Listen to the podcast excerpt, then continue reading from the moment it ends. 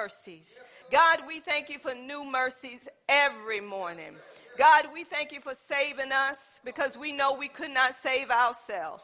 And God, we thank you for the blood of Jesus that was shed on Calvary for the remissions of our sins. And God, we acknowledge today without the shedding of blood, there is no remission of sins. So, God, we're grateful and we're thankful on this morning.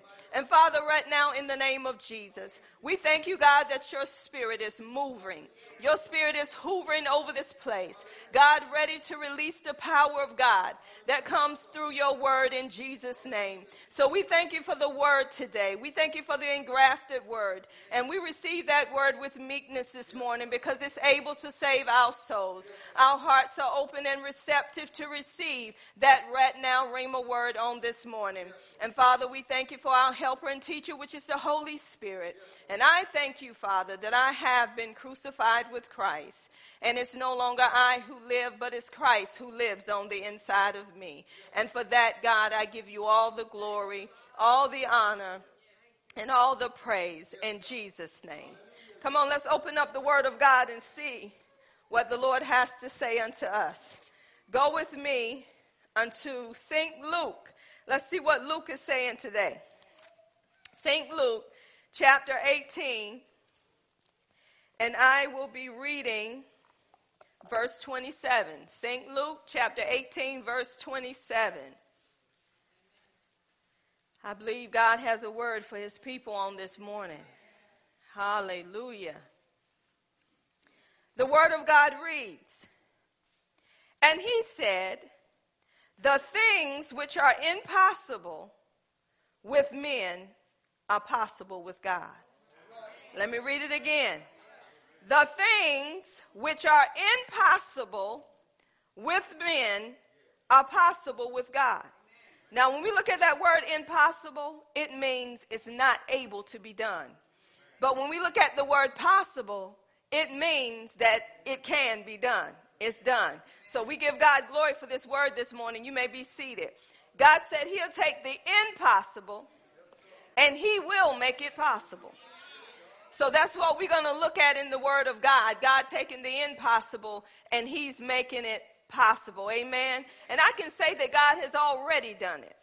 He's already took the impossible and he's already made it possible. How do I know? When we go back through creation and we look at creation, we know that the earth was void, it was out without form, there was nothing there. But God took something that was impossible and he made it possible. That was something that man could not do. But so this is what God is saying today. He said, You need to quit looking at man to do something they cannot do. God is the only one that can take the impossible and make it possible. So we have to put our trust and dependency on God. How did Luke come about this? Why was Luke speaking of this? Because there was a rich man. And this rich man asked Jesus, what could he do to get to heaven? And Jesus told him, you know, by obeying all the commands, he said, Well, I have done this from my youth. But Jesus said, There's one thing that you lack. Sell everything that you have, give it to the poor, come and follow me. I'm paraphrasing it. This man didn't want to give that because he was a very rich man. How many know this morning that your money will keep you from the kingdom? When we depend on money, it will keep us from the kingdom of heaven, from everything that God has already provided for us through Jesus Christ. So Jesus was letting them know, he said, it is easier for a camel to go through the eye of a needle than for a rich man to enter the kingdom of God. Now, he was using this to let them know that people that are rich, they're not going to give up their riches for the kingdom. But then this is why he went on to say, after they say, well, who can enter into heaven? He said, What's impossible with man is possible with God. What he was saying was, man can't save themselves. This rich man, yes, he can't get to heaven by himself, but through me, through accepting me, through accepting what I have done, it is possible. He can. So, this is what God is saying. The first thing that we have to look at is we can't save ourselves. There's nothing nobody can do in this room to deliver you, to save you, or to heal you. All of this have been done through Jesus Christ. we need to stop looking at ourselves, trying to figure out how I can do this or how I can do that to get something to work in our lives. The Bible tells us the things that are impossible with men, they are possible with God. The only way it's going to work, y'all, is through Him. So that's even dealing with salvation. He couldn't find not one man that was on the face of the earth to deliver us, to save us from sin. Because the wages of sin is death. This is what the Bible say. That's the penalty that had to be paid for sin was death. He said, but the gift of God is eternal life, a life that never ends, an everlasting life. And he said that life comes only through my son. So God couldn't find a man that could do this. So God come off his throne this is just how much God loves us, y'all. He come out of heaven. He came down here to earth and he laid down his life for us because he knew it was impossible for man to do what I need to have done. He said, but it was possible with God. So God is a possible God.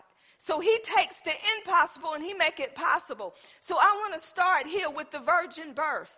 And I want to say this, there will never ever be another virgin birth. So if people are trying to say, and I'm going to tell you where this is coming from, because now we have people in the world saying that when two women come together, they can get pregnant, or two men come together, they can get pregnant. That's not the way God created things to be. And they're trying to turn it around where they'll take a woman that transitioned into a man and she pop up pregnant and they say it's possible. The devil is a lie. So anyway, everything that God does, no man can change it. Nobody can change what God does. Everything He does is just the way it's going to be. It cannot be altered. It cannot be changed. So when it came to the virgin birth, everybody know about this in Luke, the first chapter. First of all, when he came to Mary, the angel came to Mary, and the angel was delivering a message from God. And that angel was saying, Hail Mary, thou art blessed and highly favored among women. Can you imagine an angel coming to you from the Lord and saying, Hail, thou art blessed and highly favored among women? And this is the reason why she was blessed because out of all of these women, there were many virgins out there. But Mary was chosen out of all of these virgins to carry God's son. Isn't that an honor? Isn't that awesome? And today I want you to know that all of us in this room are blessed because we are a chosen generation. God chose us even in our worst state. That's just how much He loved us. So we were blessed already, even before the foundations of the world. He chose us. He adopted us as His own. We were accepted in the beloved, even when we wasn't acceptable. So why are you letting people tell you that you're worthless, that you're not acceptable? You need to let them know, even when I was in my worst state, God accepted me. God loved me. God didn't look at what I did, how I did it, when I did it, or who I did it to. He already accepted me through his son, Jesus Christ. So Mary was highly favored. She was blessed. And the angel of the Lord began to tell Mary, that she was going to conceive in her womb. And he began to tell her the plan and the purpose for Jesus.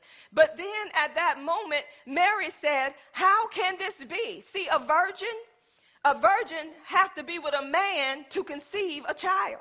And she said, How can this be? I haven't been with a man. So this is how it is with a virgin. A virgin is someone that never had sex with no male. That means that she is pure. And she wanted to know, how can this be? See, God was taking something impossible and he was making it possible. And this is how God works. I want people to quit saying God done something with man's hands in it. This is what we do. Well, God was in that. Anything God do, he going to get all the glory. It's going to be impossible for man to do it, and they're going to know the only one that did it was God because I had nothing to do with it. You got too many people trying to take glory from God when God wasn't involved in that. See, you got to understand, God take the impossible, what cannot be done. This was a virgin birth. And this is the thing, y'all. Mary knew. I haven't been with a man. And you telling me I'm going to have a child and I haven't been with a man. See her and Joseph, they were betrothed. That means that back, way back then, they were considered as being married, but they had to come together in order for that marriage to be a marriage. So she knows she hadn't been with Joseph. But Mary, she was honoring the word of God. Now I'm going to take you somewhere else. Before Mary, there was Elizabeth. And there was Zacharias. Zacharias was a priest. And he would go stand in the temple on the behalf of himself and the people. That same angel came to Zacharias and let him know that he was going to have a son, him and Elizabeth. And he said, I'm an old man. My wife is old. How are we going to have a son? See, his was different from Mary's. But see, God take the impossible and God make it possible outside of man. This is how God works. He wait until it can't be done. That's how my God works. He wait until man say it can't happen. That's when God step in. It's, it's, a, it's a kicker here. See, y'all waiting on man to do something that man don't have power to do, not unless God give it to him. See, all of us in this room is waiting on man to tell us something. Are we not? We wait on man to tell us something and we grab hold to what man is saying to us. But God said, I wait until it's not possible. And I make it possible so man can't say, I made this happen.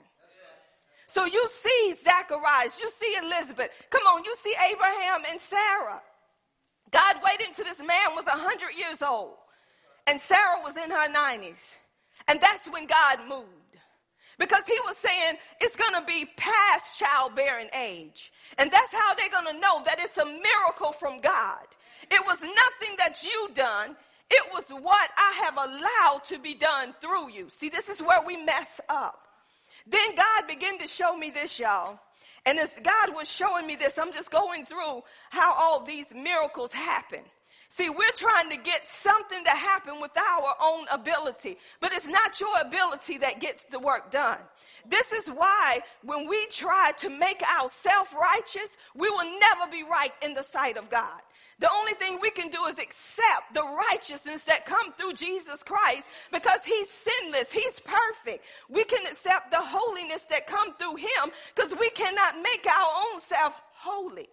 So then God began to show me this. We're familiar with this. This is Moses. And y'all know Moses had to bring the people out of bondage. And when he brought them out of bondage, they come out. But then when they come out and they looked up, they saw the enemy. And this is what God was showing me, y'all, when they saw this enemy. Can you imagine you coming out of a situation and you're not, you know, worried about that enemy no more, but all of a sudden you look up and here comes that enemy. And fear came in. And this is what Moses told them. He said, Fear not. Stand, he said, Fear not. Stand still. Can you imagine your enemy coming at you? And somebody gonna say, Fear not, stand still. And he said, And see the salvation of the Lord.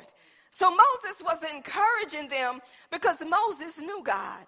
He knew God wasn't going to bring them out and wasn't going to save them. See, salvation means deliverance. It means healing. It means safety. So they were in the arms of God. So Moses said, fear not. Stand still and see the salvation of the Lord. But this is what God told Moses. He said, Moses, why are you talking? Move forward. What's in your hand? See, this is, I'm getting somewhere. We're going somewhere with this teaching. God take the impossible and he make it possible, but he need a vessel to do that. Because God is a spirit. And those that worship him must worship him in spirit and in truth. See, God came down on earth and walked as the Son of God, but he used the Virgin Mary for this birth to come forth. But notice now, even dealing with Mary, once he told Mary, I'm getting back to Moses, but once he told Mary, she said, How can this be? I have been with no man. And he said, The power of the Holy Ghost is going to come in and overshadow you. See, God knew that it was possible. It's going to come in and overshadow you, and you shall conceive in your womb Jesus. So we know that God was telling her that my word is not void of power. That's what God was saying. So Mary said, Be it unto me, this is the catch, according to your word. This is where we miss it. We're trying to get something done outside of the word. Mary knew that it ain't going to be me that do this. I'm just going to believe what he's saying and receive it. See, we're trying to get stuff from God, but first of all, you got to believe what God's word is saying to you. You got to take yourself out of the equation and say, Be it unto me, God, according to your word, because there's nothing that I can do but act upon what you're saying. So Mary caught hold to that. That's how a miracle happened. We don't go and try to make something happen by doing something to help God. What we do is grab hold to the word. God was telling me, He said, and all of a sudden I'm like, wow, God. He said, everything in this Bible is truth. He said, you are sanctified and you're set apart by truth. He said, only thing you got to do is pull out you some truth and do it and know it's worked. That's simple.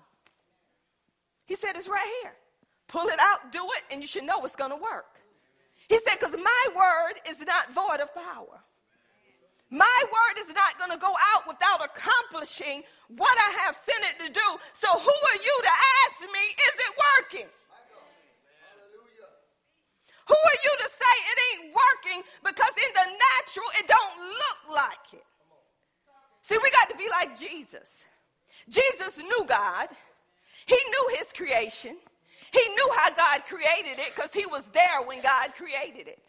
So when Jesus got hungry, y'all, have you ever been hungry? And have you ever saw something that you really wanted and you can picture it in the refrigerator, Tony? But when you go to the refrigerator, it is nothing in there. It was there last night, but it's gone the next morning. Don't you know you mad? You upset? So Jesus was hungry. He saw a fig tree from afar off. Fig tree got leaves, so he said, if that fig tree got leaves, it's going to have some figs.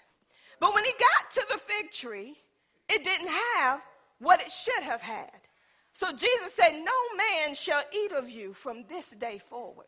So he cursed that fig tree. Now look, I don't know about you. If I had cursed it and spoke to it, I'd been like this right here. Die. I want to see you die. I ain't moving until you die. But what did Jesus do?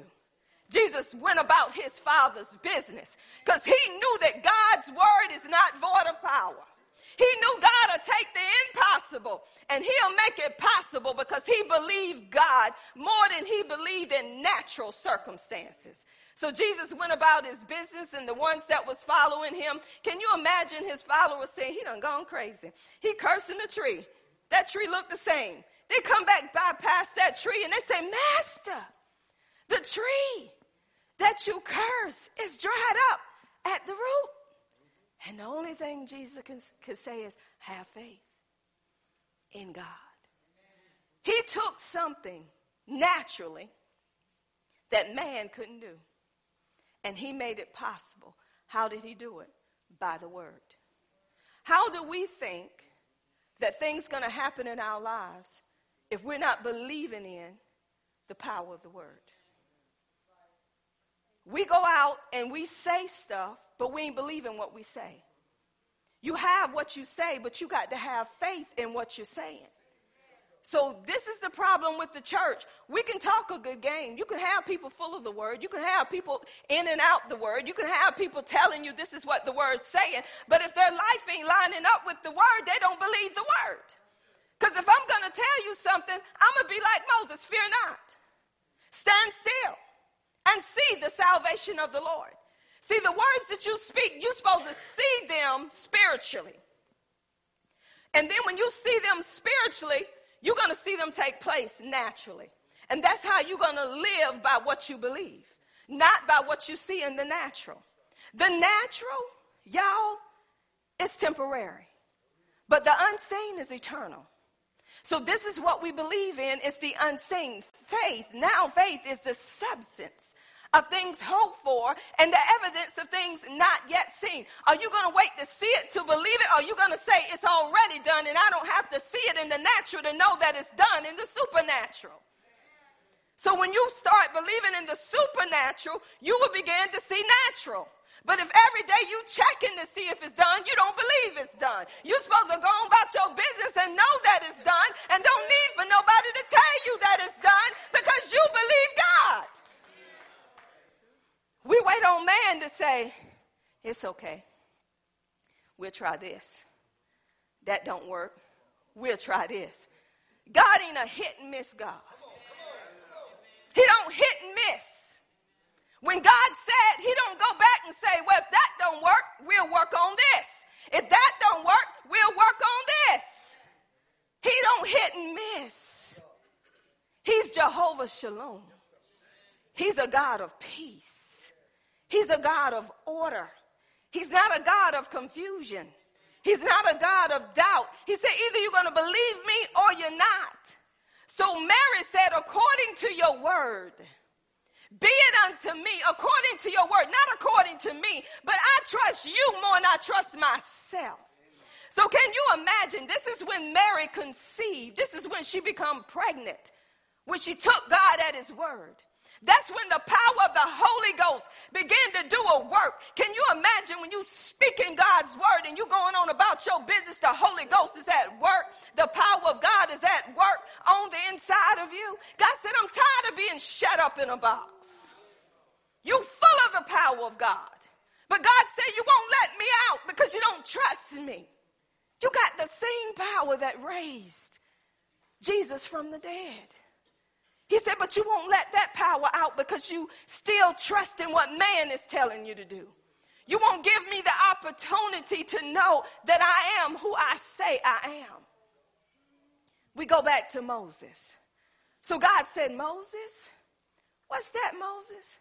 In your hand. He said, Moses, stretch out your arm. And when Moses began to do that, y'all, this is how I, I love this scene.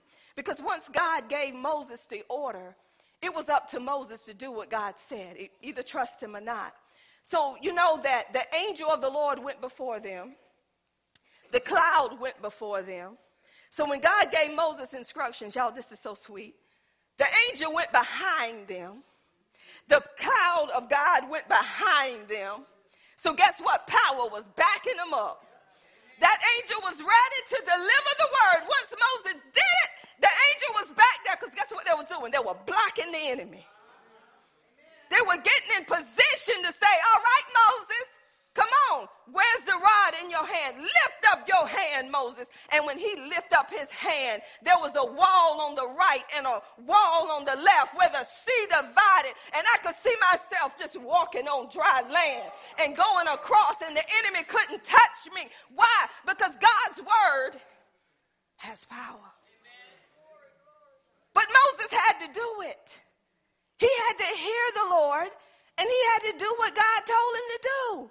So this is why the enemy don't want you to obey this word. This is why he don't want you to follow instructions in the word of God because he know it works. So he want to bring you confusion to make you think, well, if you don't do like they say, this is going to happen. But what did God say? Are we going to believe what he says? Or not. So old Zacharias, his mouth was shut until John was born. He told him about his son, but he couldn't talk to nobody. He come out of that temple, couldn't say nothing.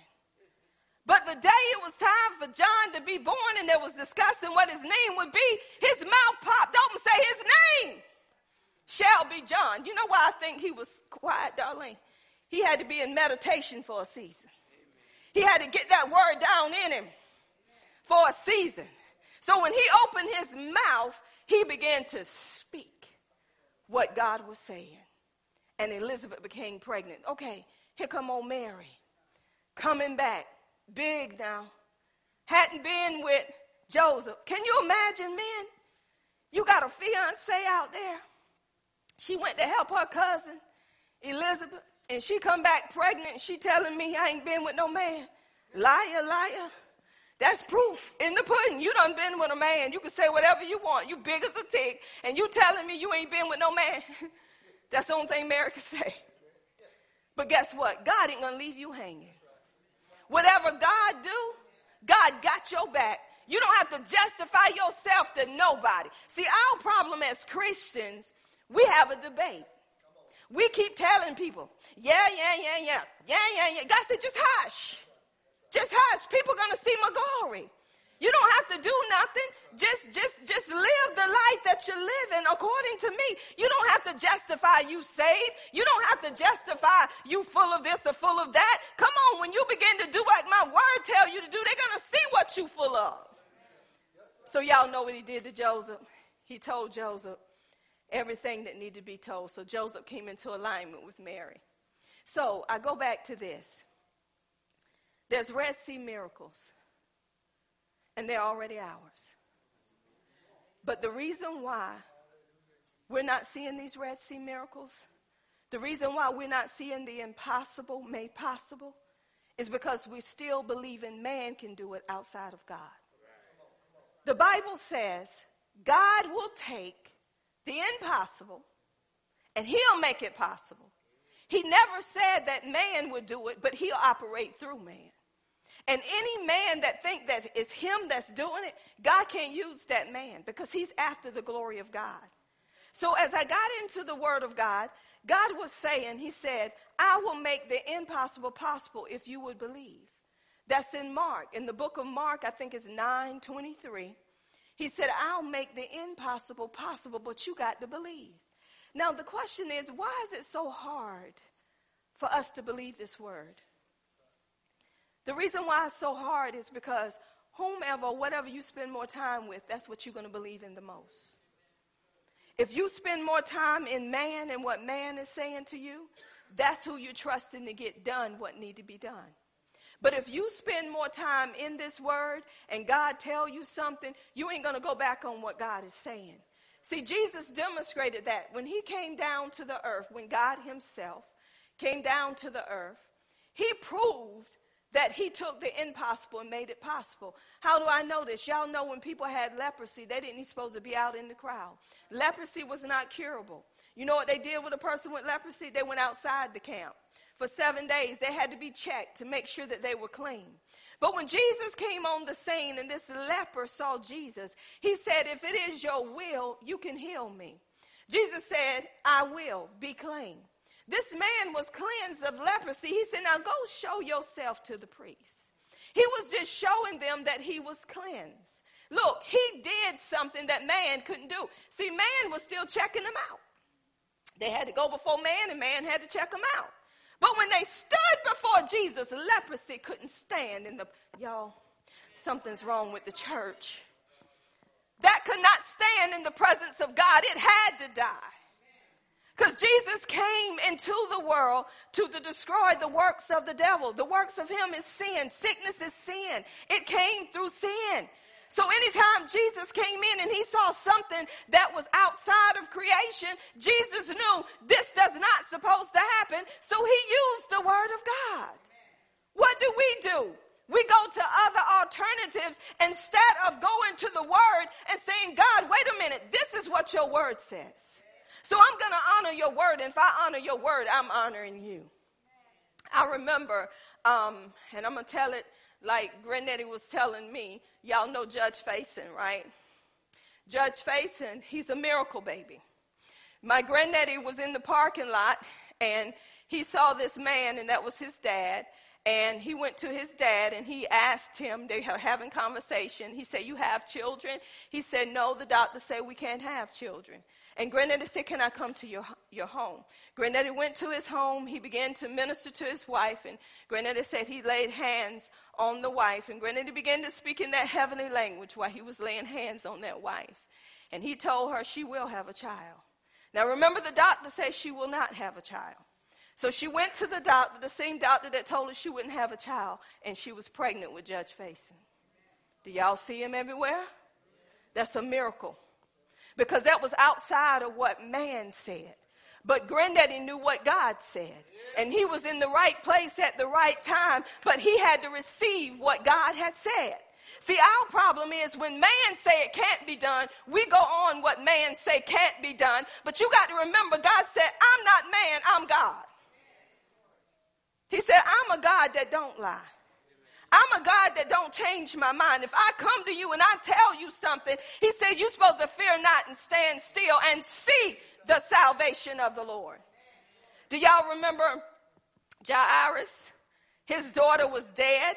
Well, he come to Jesus when the woman with the issue of blood, he was going to Jesus. He said, come to my house. My daughter's at the point of death. Jesus said, okay, I'll go with you. But all of a sudden, here come that woman with the issue of blood. Can you imagine if you going through Brother Greg and you got Jesus and he come to your house and somebody come in and, and, and just take Jesus away from you? Can you imagine? Y'all, come on, he was coming to my house, Miss Mary. What you messing with him for? I got him coming to my house. Don't be messing him up. I get attitude. What about y'all? I'll get an attitude. Say, look at him.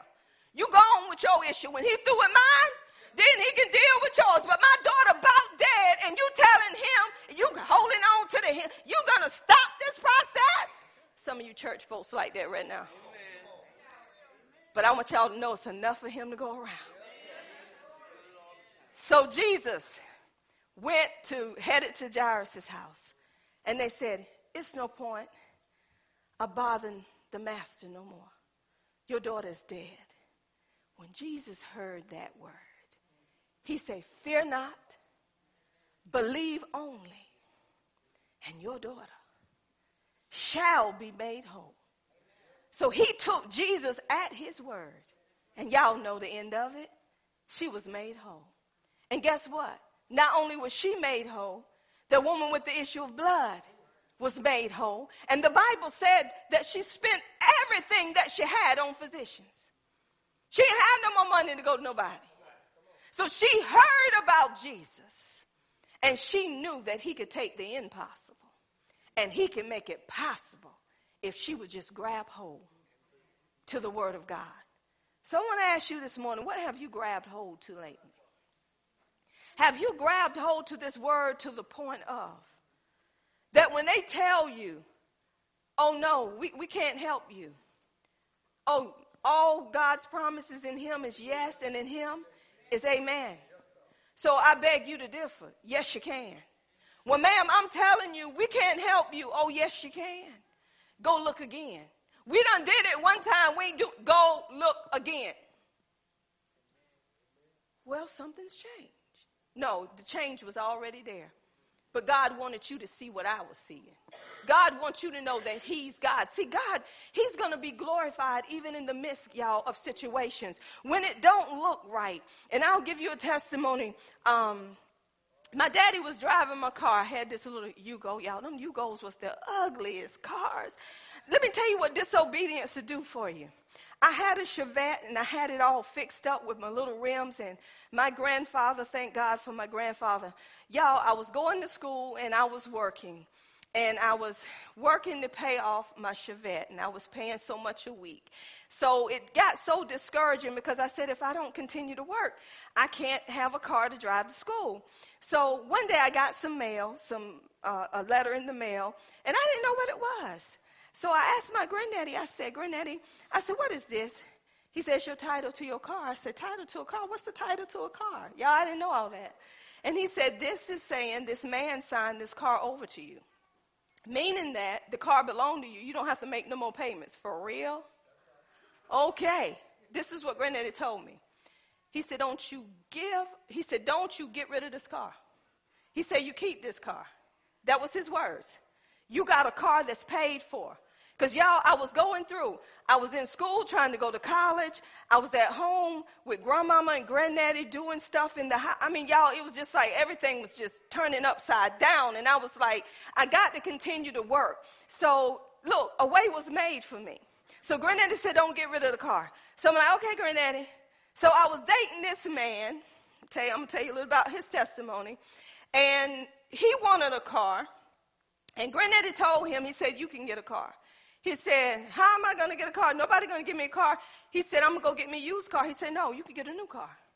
And my husband, eh, well, boyfriend then, he looked at me and told me, How in the world I'm gonna get a new car. Nobody don't want to give me no credit. Granddaddy said, uh-uh, you can get a new car. He said, I'm gonna give you a handkerchief. Didn't he give you a handkerchief? And he said, you're gonna get you a new car. He said, do you believe you can get you a new car? And he said, well, if you said it, yeah, I believe I can get me a new car. He went into Fairway Ford, y'all, where he was working, and he was washing cars at Fairway Ford, not making that much money. Y'all remember them white uh, Ford GT escorts that come out? He wanted one of them. This man went up in there, like Granddaddy told him to do. This is funny. He had an uncle that was drinking all the time. This is funny now. He took his uncle up in there to co-sign for him, right? He made more than his uncle. Y'all listen to what I'm saying. He made more than his uncle. So he took his uncle in there and they asked him, Is he drunk? Right? He left out of there with a car. God took the impossible, what man couldn't do, and he made it possible. So he ran around and escort. I want y'all check this out. I just got my little Chevette paid off. He got a brand new car. Don't y'all know jealousy rose up? I said, oh no. He get a new one. He said he get one. I get one. So I'm going out there on my own after granddaddy told me don't get rid of the car. I get this little ugly Yugo. Ugly Yugo. But I was proud because it was new. So I didn't listen to granddaddy. And I remember Daddy used to drive my car to work, y'all, put five dollars in it. Daddy would ride all week. Daddy loved that little Yugo for his gas purposes, right? So one day I'm in the bed and daddy called me. He said, Man, yeah, daddy. I total lost your car. He thought I was gonna get upset. I wasn't worried about no Yugo. I said, You okay? He said, Yeah, well, if it's gone, it's gone. Thank you, Jesus. That's what I'm saying. It's gone now. Because I went to trade it in, and the people in the car lot, y'all, they laughed at me. I had the car for about four years, 26,000 miles. He said, What you been doing? Driving the car backwards? Could not get rid of the car. Daddy had an accident. Dad, this is what Daddy told me, y'all. This is the funny part. Daddy say, Taff and Taff said they can get you another Yugo. I said they can keep it. I said, you tell them they can keep their Yugo. I don't want another Yugo, and I'm not driving another Yugo. Daddy said, well, if you don't get it, you ain't gonna have a car. Mm-mm. So anyway, this is what I did, y'all. I said, I refuse. See, I went through, through disobedience. I'm telling y'all. Remember, God will take the impossible. He'll make it possible if you believe. Y'all, I went all over Wilmington trying to find me a vehicle because I refused to Yugo. So I, the last stop I went to, this is funny. I went in there and the man told me it was a Corolla and it had 68,000 miles on it. The man said, I'll let you have it because I see you've been all over Wilmington. Y'all, they had checked my credit everywhere I went. They had a whole report on me. and the man told me every stop I went to. And I'm like, mm. I said, well, I told him, I said, well, I'm gonna take it. He said, no, no, no, no, no. Don't, don't do that. Just talk to your daddy first, right? So I told the man to hold a little check. Y'all, let me tell you something. God is so good. I got in that car with him, and I never forget this. He was so sweet, y'all. He told me we were dating then. He said, "Well, you can drive my car." I looked at him. I was already mad. I said, "How am I to drive your car and you hauling your mom around in it all the time?" I'm just being real. Now I'm real with y'all. That's what I said. He was being nice, but I'm like, how am I gonna get a ride in this? So anyway, I humbled myself, y'all. God hear your moans deep on the inside. And this is what I said. I said, God, I humble myself. And whatever you want me to have, I'll take it. God, you do what you want to do for me. I humbled myself. After I did that prayer, my sister called me. She said, Where are you at? I've been trying to get up with you. I said, I'm on my way home. She said, Danny Graham from Tallbird called you and he want to talk with you. Y'all, I went to Tallbird, two new cars, brand new. He said, pick which one you want. Impossible will be made possible. Y'all remember they checked my credit. They said, I can't do nothing for you. You done been all over Wilmington. But because I humbled myself with God, and I turned to God more than I was turning to myself, God took and changed man's heart and took what was impossible and made it possible because Tallbird told me they couldn't work with me. I went to the new lot. What am I telling you? God has a way of doing things that man cannot do. And until we take our eyes off man and put our eyes on what God said, we're going to miss out on what God wants us to do. I'm going to leave this with you. God was showing me this, y'all, in the book of Jeremiah. God will take you all over the Bible and he'll show you stuff. In the book of Jeremiah, I think it's Jeremiah 32, Jeremiah was in prison. And he was in prison because he was proclaiming the word of God. How many know that when you proclaim truth, everything is going to come out and hit you? Everybody's going to hate you because of what you're saying. So Jeremiah proclaimed truth, and he told them that they're going to be um, put in captivity. They were going to be with Nebuchadnezzar. They was going to be um, in Babylon. And he told them, this is what God is saying. And God is saying this because you're not being obedient unto God. So when Jeremiah said this, they put him in prison. Now, while Jeremiah was in prison, the word of the Lord came to Jeremiah. Now, I want to stop right there with the word of the Lord coming to Jeremiah. This is the key, y'all. You have to believe God, you have to take him at his word, and you have to do what God is saying. Now, when Jeremiah heard the word from the Lord, the Lord told Jeremiah, He said, Your cousin is going to come visit you, and your cousin wants you to buy land from him because you have the right to that land because of the inheritance. He had the right to that land. So God gave Jeremiah a word. Who did God speak with? Jeremiah. Who was Jeremiah? Jeremiah was a prophet. So anybody that want to be a prophet, you're going to have to be before the face of God. You're going to have to be in the Word of God to hear what God is saying. There's too many people prophesying and ain't in this Bible that don't know what the Word is saying, but they're calling themselves a prophet and they live in any kind of way and can't see the forest from the trees. So Jeremiah heard from God. So the thing is, you got to be able to hear God's voice, y'all. You got to be able to recognize his voice. In John 10, it says, My sheep not only hear my voice, but by hearing my voice, they follow me because they know my voice. You can hear a voice, but if you don't know God's voice, you will follow the wrong voice. So he said, My sheep, when, when a shepherd come into the sheepfold, he have a certain call for his sheep. Now, this is a true story, y'all. It was a man over there in England, and he went into the sheepfold and he took the shepherd's sheep by force. He was taking them out. But the shepherd didn't have to do anything by force to get them, he had a, a distinct call for those sheep. So when that shepherd saw those sheep wandering off, he did that call for those sheep, and the sheep went right back. So, what am I telling you? If you don't know God's voice, then you're not going to be able to do what God is telling you to do. You got to be able not only to hear it, but know that this is God. He said, My sheep know my voice. They hear it, they know it, so they're going to follow me. And a stranger's voice they shall not follow.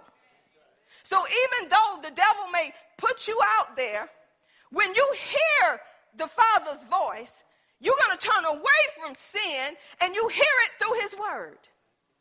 You got to be able to hear through the word of God. God is always speaking through his word. Don't say, Who's that talking? You should know the word for yourself. Some people say, God, is that you? Is that the devil? Because you know the devil twists the word. If you spent so much time with God, it wouldn't be this twisting and turning. You would say, Yes, Lord, I hear you, just like Samuel. And the Bible said not one of God's words fell to the ground that come from Samuel's mouth because he knew God because he spent time with God. If we don't spend time with God, we're not going to know who's talking, and we're going to always call somebody with prophet in front of their name and Let me ask you something. I heard this. Is that God? That means you don't have a relationship with God the way you need to. So you got to be able to hear his voice. Jeremiah heard his voice. To give you another one, in the book of um, First Kings, I think it's the 19th chapter, dealing with Elijah. Elijah was running from Jezebel. Y'all know this prophet. He was running from Jezebel. And look, as he was running from Jezebel, he was going to die. He just wanted to die. But God sent an angel of the Lord, gave him food. And after he gave him the food, y'all, he was ready. But then God brought a word to Elijah. And he said, Elijah, what's going on, Elijah? Oh, here we are. Let's just play Elijah. Well, you know they done killed all the prophets. I'm the last one left. Just let me die. Ain't that what we do? Mm-hmm. Just let me die. So God was telling him what to do. He was at the Mount of God. He was in a place, y'all, where he could hear God. So next thing that God told that happened, it says that there was a wind that came by. God was not in the wind. There was fire. There was an earthquake. He was not in those things. Sometimes we look for manifestations to say God is here. But see, it was a word that came from the Lord. I look at the word of God. God will send you a word through his word. But then when you told Elijah what to do, Elijah was obedient. And then the voice of the Lord came. It was a small, still voice. And he began to speak to Elijah. And that's when he began to tell Elijah, You ain't the only one left. So that's what kept Elijah going because he took God at his word. Did he go through some stuff, y'all?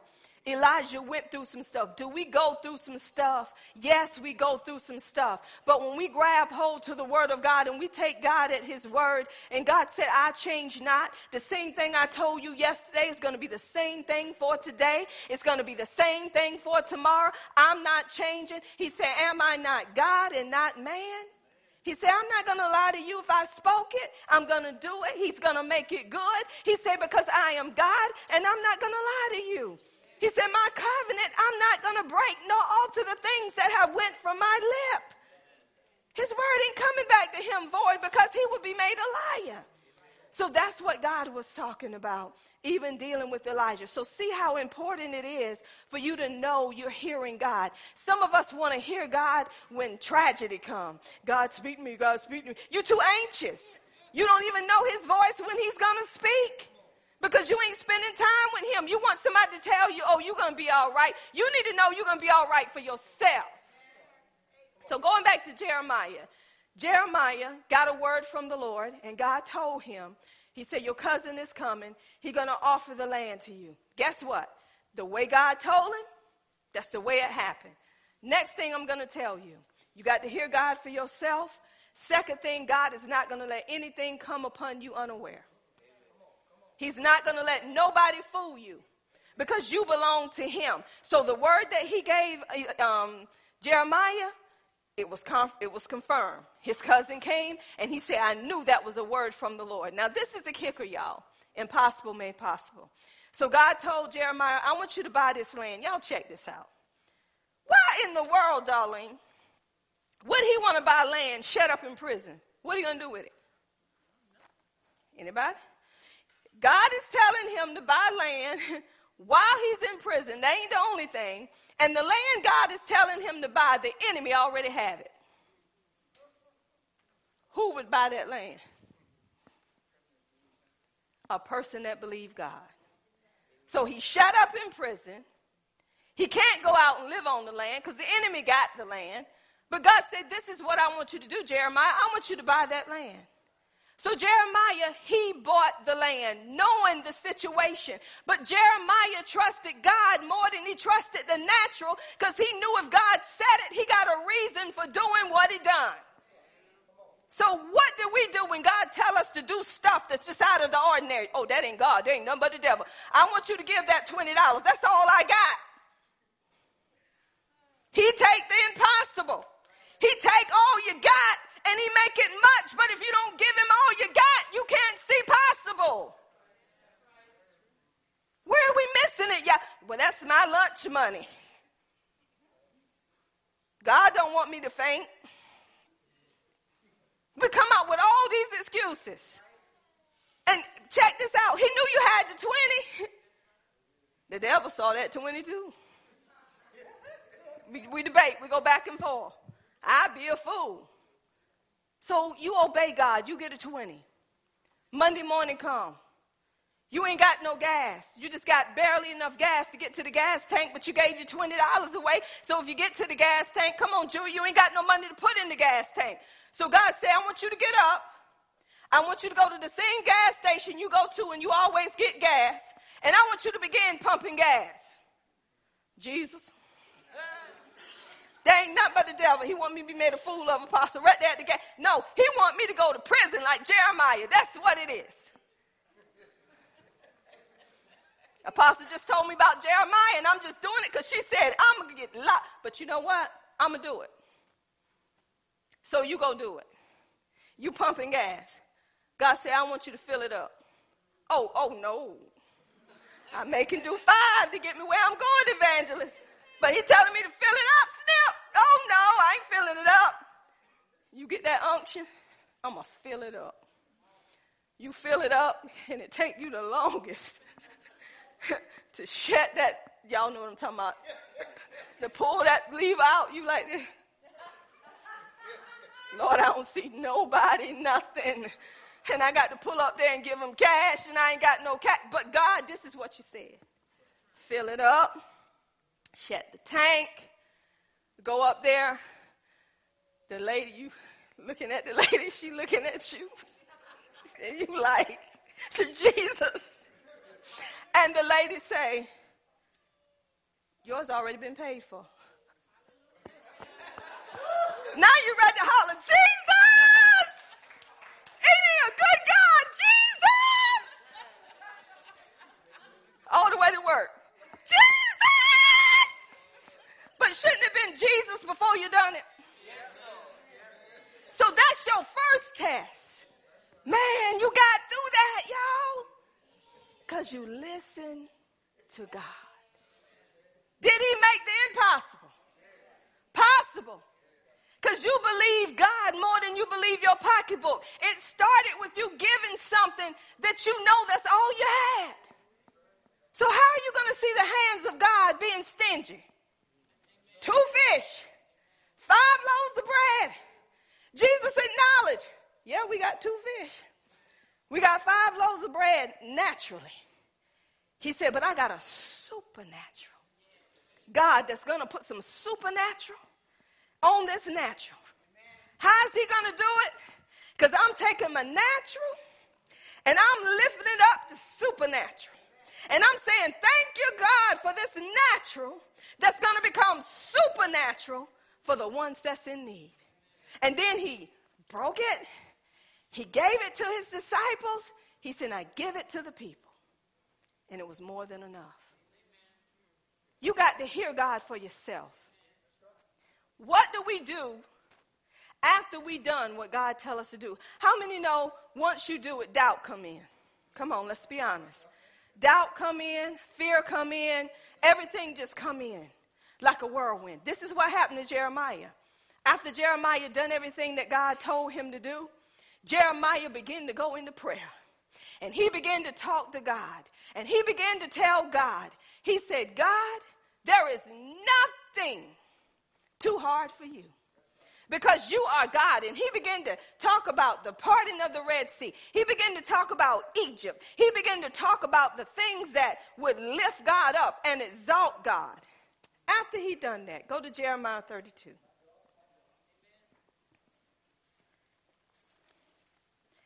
After he said what he said and did that, this is what God said in verse 26. Then came the word of the Lord unto Jeremiah, saying, Behold, I am the Lord, the God of all flesh. Is there anything too hard for me? Now, Jeremiah just said over there in verse 17, Our Lord God, behold, thou hast made the heaven and the earth by thy great power and stretched out arm, and there is nothing too hard for thee. God came right back and repeated the word that Jeremiah said, letting him know this is what I'm going to do with that land. Why? Because Jeremiah began to seek God. God said, If you call on me, he said, I'll answer you. I'll show you great and mighty things that you don't even know. Let me tell you what calling on God means it means stripping yourself of you, It means getting your way of doing out the way. It means, God, I can do nothing without you. But I can do all things through Christ which strengthen me.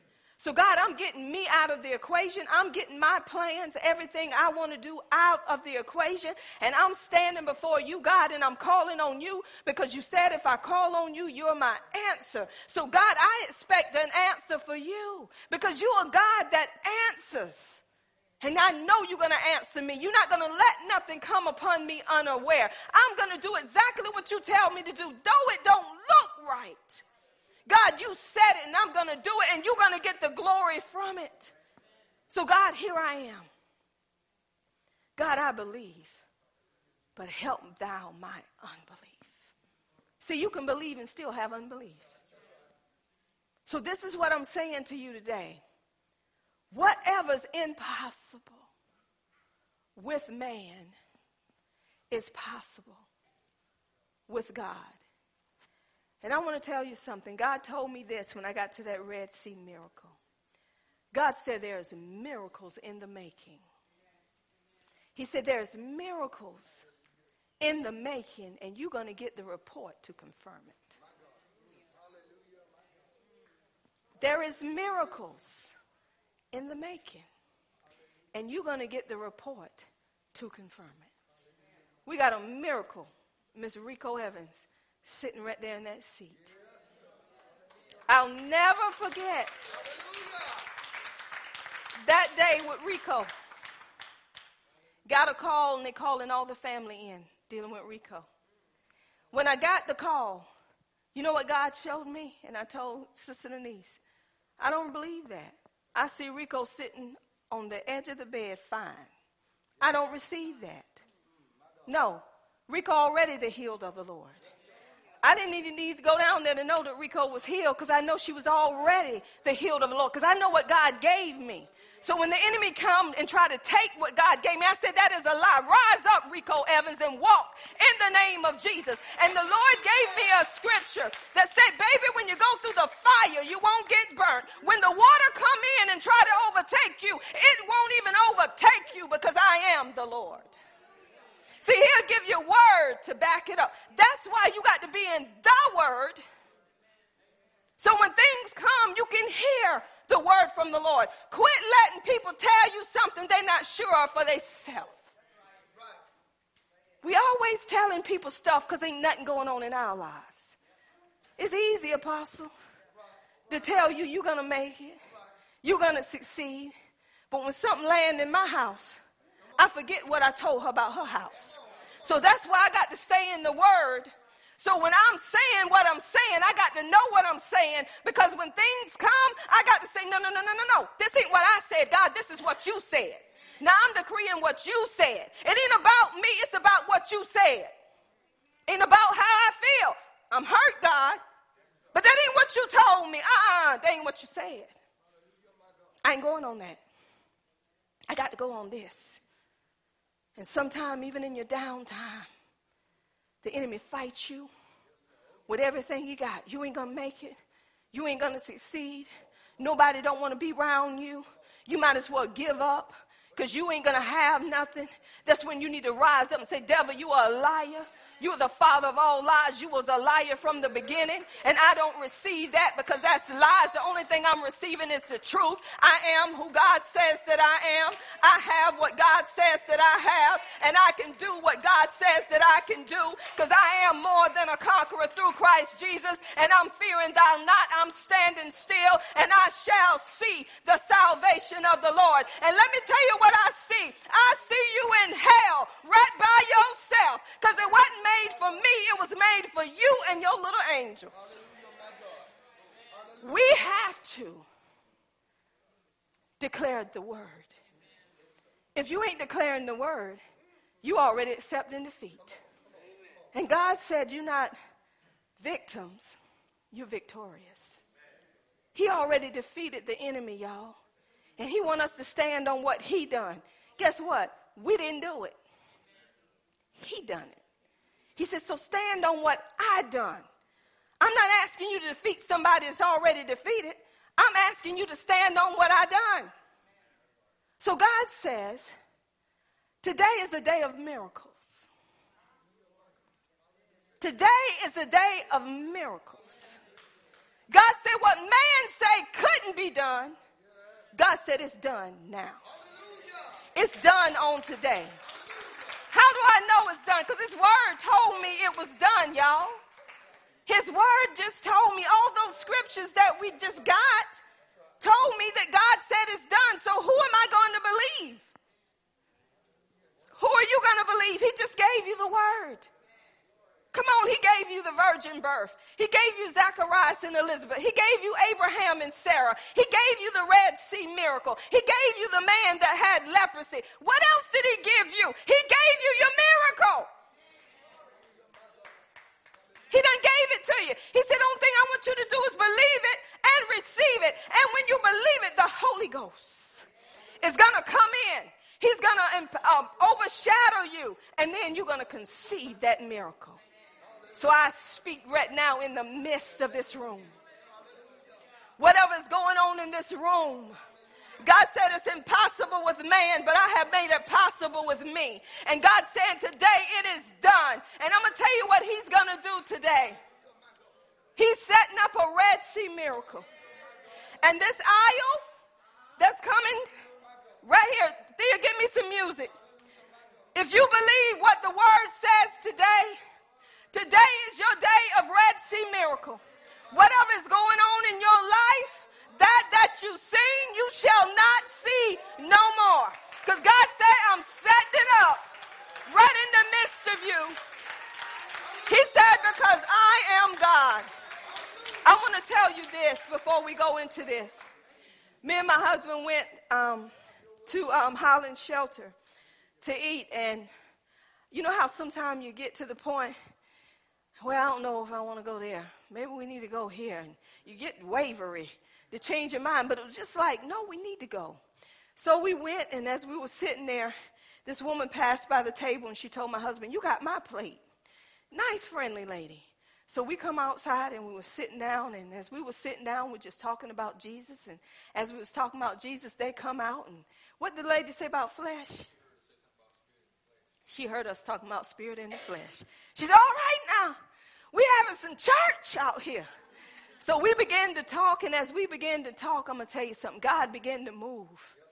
And he began to minister to her mother, and the mother began to have tears in her eyes. And the daughter looking at the mother, that's you, mama. That's you she's talking to, mama. That's you. That, that, that's, oh, that's you. That's you, mama.